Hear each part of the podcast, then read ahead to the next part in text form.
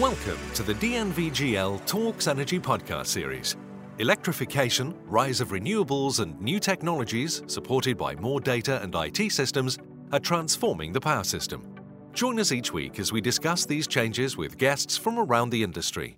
Welcome to a new episode of DNVGL Talks Energy. Um, my guests today are Tim Rockel, Director Global Energy Institute from KPMG, as well as Sharat Somani, Partner Global Infrastructure Advisory, also from KPMG. Welcome, Tim. Welcome, Sharat. Thank you. Thank you very much. Um, Tim, maybe uh, we start with you. For both of you, I would like you to uh, introduce yourself uh, before we start and also explain a little bit what are you doing in KPMG. Sure. Thank you very much. Yeah, so my name's Tim and I'm the director of the Global Energy Institute for KPMG. And my role is to make sure that um, we've got the Asia Pacific uh, angle reflected in all the work that we do from Houston to Europe and that our clients uh, understand what's going on in this region. So it's a two-way street. Uh, I've been in Singapore for five years. Before that, I was based in the Middle East and used to speak to Saudi Aramco quite a lot, uh, based out of Bahrain, and before that in London. But my career has primarily been in the energy sector. And since being in Singapore, we've been heavily involved in the Singapore International Energy Week. Um, we've now been involved in five SOOs, and that's 50% of them, and we're very pleased with the way that the uh, themes have developed and uh, the conversations that are going on uh, under this roof here in Singapore. Right, thank you, thank you very much. Uh, Sharat, could you also tell us briefly about yourself? Sure. Uh, I, I, lead the infrastructure project finance practice for KPMG, uh, primarily covering Southeast Asia as a market and a little bit in the Middle East as well. Uh, the primary focus that we have is uh, in the area of power and utilities, covering traditional power, coal, gas, and uh, renewable energy. And we do also waste to energy, energy efficiency projects uh, in, in the region. Uh, the kind of work that we do is both with the governments and the private sector, helping them structure projects, get, get financing, and essentially organize public-private partnerships. Right. So having the benefit having you both here in this episode, I would be keen that we cover maybe a little bit the importance of gas going forward in the energy mix and also some related uh, finance issues with regards to gas, but maybe also with regards to renewables. But to get us started, Tim, you just came from a panel you moderated on the Singapore International Energy Week. So it would be great if you could maybe share with us what were the main findings in that panel discussion around gas. Sure, yeah, and Gas Asia kicked off today. So today is Wednesday, and uh, during the uh, earlier part of the week, we heard a lot about renewables. And uh, big advocacy going on in renewables, people very positive, and I think you know, the fossil fuels were slightly shut out. Yesterday we saw a few more statistics from the International Energy Agency showing you know, that uh, coal and uh, particularly gas is going to be an important part of the mix going forward. And if you look at countries like Thailand, here in Singapore, gas is a really important part of the mix. But when you know, the panel I was on today, you know, uh, Indonesia was there. And when you look at maps of Indonesia and the infrastructure that's required, there's a lot of head scratching going on because there's, you know, the, the energy capacity build out is going from something like 166 million tons of oil equivalent today to over a thousand in 2050. And just that they need all options. So they're going to need renewables, it's not going to get them all away. They're going to need gas, but of course in this region you've got the decline of gas. So very much we were talking today about the role of the buyer. And so you've got the American producers now offering fixed prices at six dollars. Um, uh, some, some you know, originally it was eight earlier in the year, but that number's now coming down to six. And so people are looking at kind of what are all the options? And I think we'll talk a bit later on as well around how does gas get into the mix? How does it sit alongside renewables? Battery storage coming in as well. So is it kind of is it kind of gas? Is it battery? But then still coal. You can still produce coal at uh, to international standards, and uh, with the amount of coal in this part of the world, you know that's being discussed as well. Yeah, thank you very much. So you mentioned uh, gas. Uh, slightly resources are going down in the region. We have at some parts in the region a lot of coal, but it's very difficult to finance any new coal projects. So when I put that together, we have a lot of investments to come for gas for the different countries here. Uh, we will have to import, uh, at least in this part of the world. And on the other hand, we cannot do much with the coal going on because coal projects find that difficult to find finance. Maybe Sharat, you could uh, elaborate on this aspect a little bit. Yeah, I think it's an interesting dynamics. Uh, I mean, one statistic that came out from CU yesterday was for the first time uh, globally, the total investments going to power sector has surpassed oil and gas sector. Effectively meaning that people are investing more in traditional power and renewable energy in aggregate in terms of total investments, which I think uh, will only increase going forward given the fact that there is a huge power requirement in, the, in this region specifically. I mean, you look at the electrification rate in Myanmar is just about 25 percent. Uh, Indonesia wants 35 gigawatt in the next five years, so it's a huge, huge requirement. Now, I think what is happening is coal is getting a bit constrained, uh, primarily because a lot of banks are shying away from coal projects. That is not to say that coal will not happen. Out of the 35 gigawatt that Indonesia is talking, at least 40 percent will still be coal, but they will do a clean coal, which is supercritical coal. It is also interesting to note that Middle East has done coal as well as part of their fuel diversification strategy. So we have got around 2.4 gigawatt projects under development in, in Dubai as well. Uh, when it comes to uh, financing challenges, I think uh, gas projects uh, have a challenge given the fact that the domestic gas is limited in this region. You have to necessarily have LNG terminals, LNG import terminals developed to get the financing going. And if you look at the kind of LNG contracts which were signed till date, it's a long-term take or pay kind of commitments, which not very many governments are becoming comfortable as yet. I mean, governments like you know, Indonesia, Myanmar, Malaysia will take some time to get their head around long-term LNG contracts which which is uh, which is in a way also prompting on the supply side on the LNG side to look at a shorter term contracts uh, which which is happening and which is good news for the power sector in this region. On the renewable side, I think I would say that when you look at the strategy of most of these countries, uh, they have gas as a necessary component, and they, all all these countries in the region are looking at 20 to 25 percent of their portfolio coming through renewable energy which is a great thing because uh, look at the renewable potential in the region. Uh, solar wind and geothermal there is a fair bit of potential. Solar of course is leading the way. Mini hydro we are getting a number of projects happening run of the river type which are environmentally quite friendly and given these four project four sectors kind of contributing we are seeing a number of good financings happening. Now the interesting thing about renewable is unlike a big gas fired project or lng terminal the renewable projects are typically uh, smaller. Looking at 30, 50, 100 megawatt kind of range, which is easy to finance. Uh, the challenge essentially in these countries is of course uh, regulatory, environmental and land related issues, which I must say are falling in place, but uh, it's not happening at the pace that we would expect. Uh, countries like Indonesia have come out with very clear regulations around land acquisitions. There is a very clear mandate around regulated tariff for renewable. So I believe that once there are certain proof of concepts happen in each of the sectors on terms of projects, then financing will come in. Right. I would like to come back to the financing aspect a little bit later. Sure. Um, DNVGL has just also launched the energy transition outlook, and we see that gas is the single kind of largest source of energy also going ahead.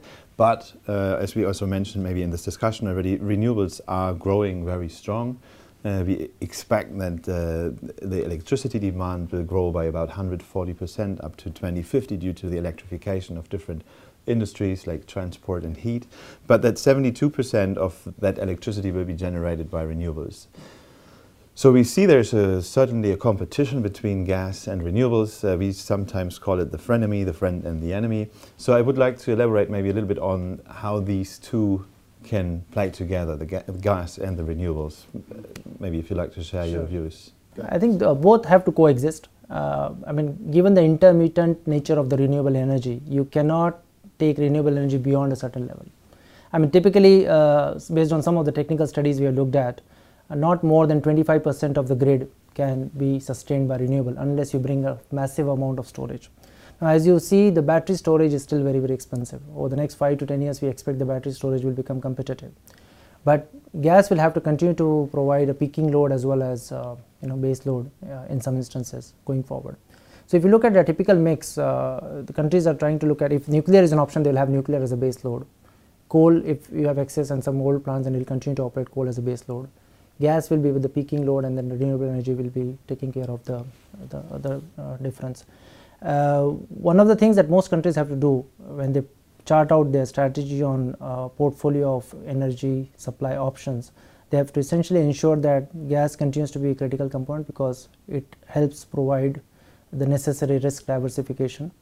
Uh, both domestic gas as well as international gas. So Singapore is doing that. Singapore has got piped natural gas coming from Malaysia and Indonesia, but have LNG terminals also developed. Uh, the second thing is renewable energy in Singapore. In fact, we are talking of a 1 gigawatt of renewable energy. So that will almost be 10% of our total installed capacity So renewable in Singapore itself, given the size constraint, is still a creditable achievement. But if you look at uh, countries like Philippines, uh, where is huge geothermal potential, Indonesia with both geothermal and solar and mini hydro, all three together, uh, this will continue to coexist. So it is not either or, it's probably gas and renewable which has to happen. Yeah, so um, uh, this was not exactly what I wanted to talk about at the beginning, but since you just mentioned that, you also had nuclear uh, in there. Yes. And uh, I think we had a very ambitious colleague here also on uh, uh, who was trying to uh, push that industry forward and uh, admitted that he has a problem maybe to make the right advertisement for it because there's a perception mm. issue about nuclear. So uh, maybe Tim, what would be your view on this? I mean, even the Japanese colleagues tell us they have trouble with promoting nuclear in Japan. Mm. What will happen to that industry? Yeah, I mean that came up on the panel as well today, and of course, you know, the, the kind of nuclear switch on in Japan, you know, post uh, Fukushima, is still an issue. So there are a number of plants now which are ready to come on, more that are being uh, ready ready for approval. And some of the stats that we saw today was showing that you know, Japanese imports have probably peaked, mm-hmm. and so uh, of gas because of the renewables coming back on board. So that then changes the whole dynamics as well. So you've got uh, the gas buyers uh, in in Japan looking to place that gas somewhere else because they're over contracted. So what they're looking to do now is you know to remove destination clauses from contracts, go towards a shorter contracts that um, that uh, has mentioned, but also look for destinations for that gas in Southeast Asia. So we're seeing a number of the Japanese players now looking to kind of place that by investing in power and, and other assets in the region, which I think is going to be really useful. And I think you summed it up quite nicely, Sharat. When I think of gas, I always put the word and. Mm-hmm. So after the end, so yeah. gas, you know, and renewables, gas and transport, right. and the good thing is, is that here in Singapore, you've kind of got gas and talent. So you've got a number of big gas players based here. There's going to have to be a shift in the kind of skills of that talent as well. So if you look at the traditional companies, the larger companies, very good at building the mega projects, very good at dealing with national governments, very good at securing rights. If we're looking at the gas and renewables angle, very different skills. You're dealing with more you know, smaller regional governments, you're looking at securing land access rights, you're looking at building small pipelines, and not all these projects are bankable. So you've got the kind of the talent, the negotiation side. You've got then the bankability of these projects. We know that there's money out there, but the projects aren't always bankable. So different uh, funders are looking for different things from these projects, and that's something we've been working with everyone from pension funds to private equity on. Right. That, that actually leads me nicely into into my my finance questions again. Uh, what you what you just said at the end. So one thing we pick up uh, is that banks insurers and reinsurers are approaching us uh, having trouble to assess risk of some of the projects coming up here in the region. And so in case of DNVGL, it's especially offshore wind, uh, where they have trouble because the assessment or maybe project certification regime is very different from the markets they're used to work in, like, for example, Europe. So uh, maybe that's uh, a question for you, Sharat. Um, how do you see that? Uh, what can we do to make banks, insurers, reinsurers more comfortable uh, to invest? Yeah, I think a fair bit needs to be done because increasingly uh, the region is quite reliant on ECA's financing. You know, not very many commercial banks are coming and funding projects. It's not only about the renewables, also the traditional projects are quite dependent on Exim banks coming and put, uh, giving guarantees to make projects happen. Um, there are a few challenges, and I think there's an institutional framework being put together. The challenges being uh, most of the projects don't have a very well defined path to development. Uh, and very very sophisticated projects like Central Java uh, IPP in Indonesia took around five years from conceptualization to financial close. And this is uh, something which uh, very few investors have appetite to wait for.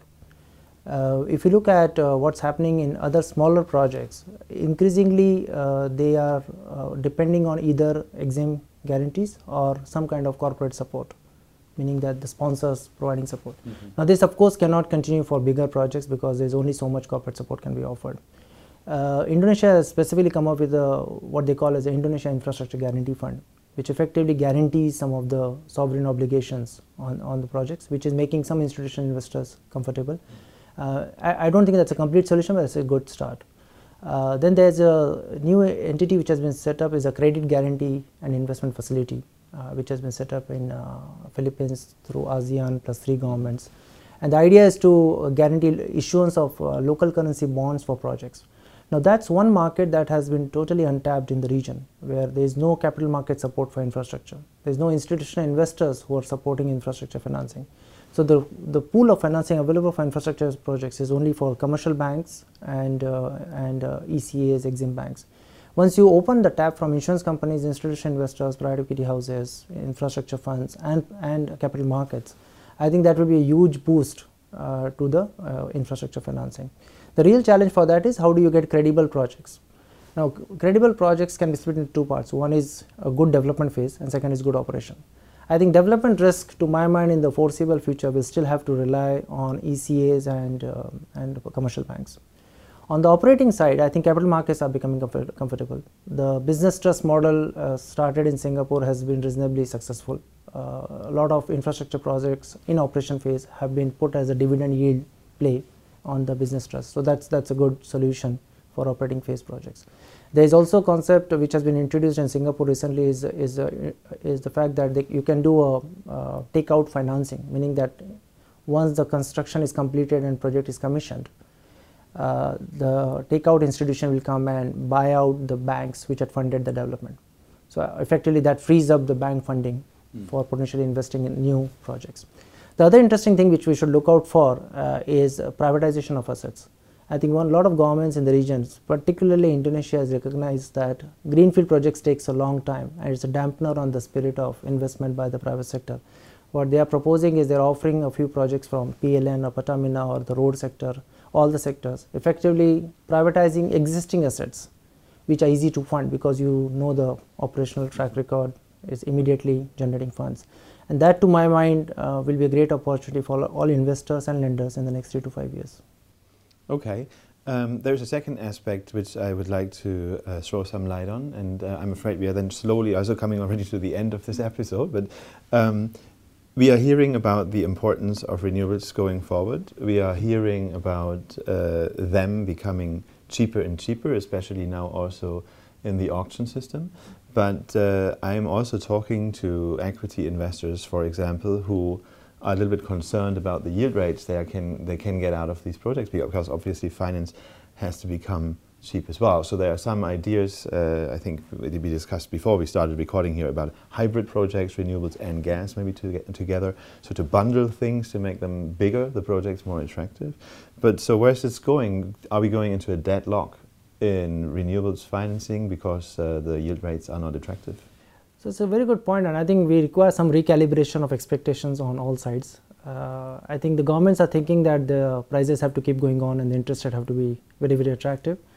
Uh, I think if you see last six seven years we have been in a low interest rate environment for a long time, but the expectations of the equity investors have not been recalibrated. We worked on a few projects and we closed three projects in the Middle East recently. And most of these projects closed at single digit return for equity investors. Which effectively means that uh, if the project is reasonably certain, the technology is reasonably established and risks are contained, you can't expect supernormal returns in those projects. You know, when Thailand implemented uh, solar projects five years back, they had some very good returns. But if you look at the re most recent auction that happened in Malaysia uh, on, on solar, 30 to 50 megawatt, uh, mostly were single digit or low double digit kind of returns.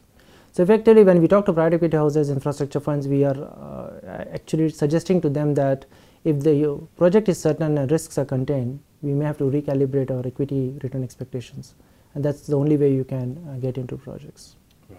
Okay, thank you very much for that outlook. I have one last question for both of you mm -hmm. before we close, and that would be what is your main takeaway from the Singapore International Energy Week 2017, Tim?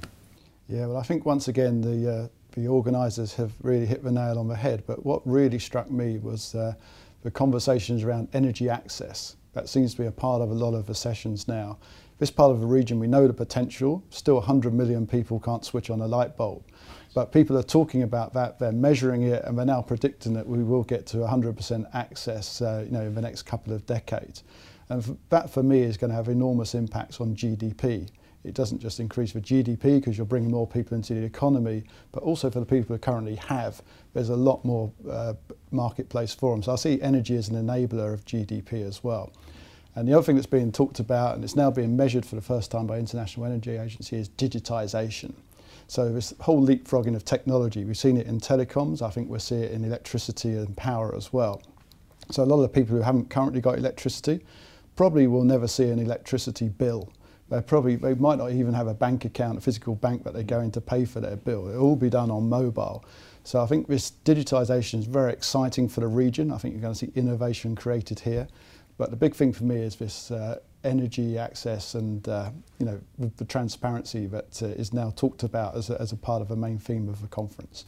Right, great, yeah, exciting times ahead, Mm-hmm. definitely. Yeah. Sharat, Uh, probably three big takeaways for me. I think uh, one is renewable energy will continue to play a very very important role, and there's a lot of bullishness amongst all the players, utilities, developers, bankers about it. Second is I think microgrids will play a very very important role going forward, and same to, to Tim's point about access. Uh, microgrids will increasingly play an important role together with uh, renewable to take an electricity to remote parts of the region. And Cambodia was a great example where the minister was talking about renewable energy giving access to electricity. And third is, of course, innovation and digitization is going to help leapfrog uh, the sector. Uh, and we, we do expect a fair bit of potentially disruption happening uh, where new players will come and make uh, electricity available to the masses. Very good. So, Tim, Sharat, thank you very much for your very valuable insights and for your time. And uh, to the listeners uh, out there, thank you very much for listening in. That were Tim Rockel, Director Global Energy Institute, as well as Sharat Somani, Partner Global Infrastructure Advisory from KPMG. Thank you for listening to this DNVGL Talks Energy podcast. To hear more podcasts in the series, please visit dnvgl.com slash talksenergy.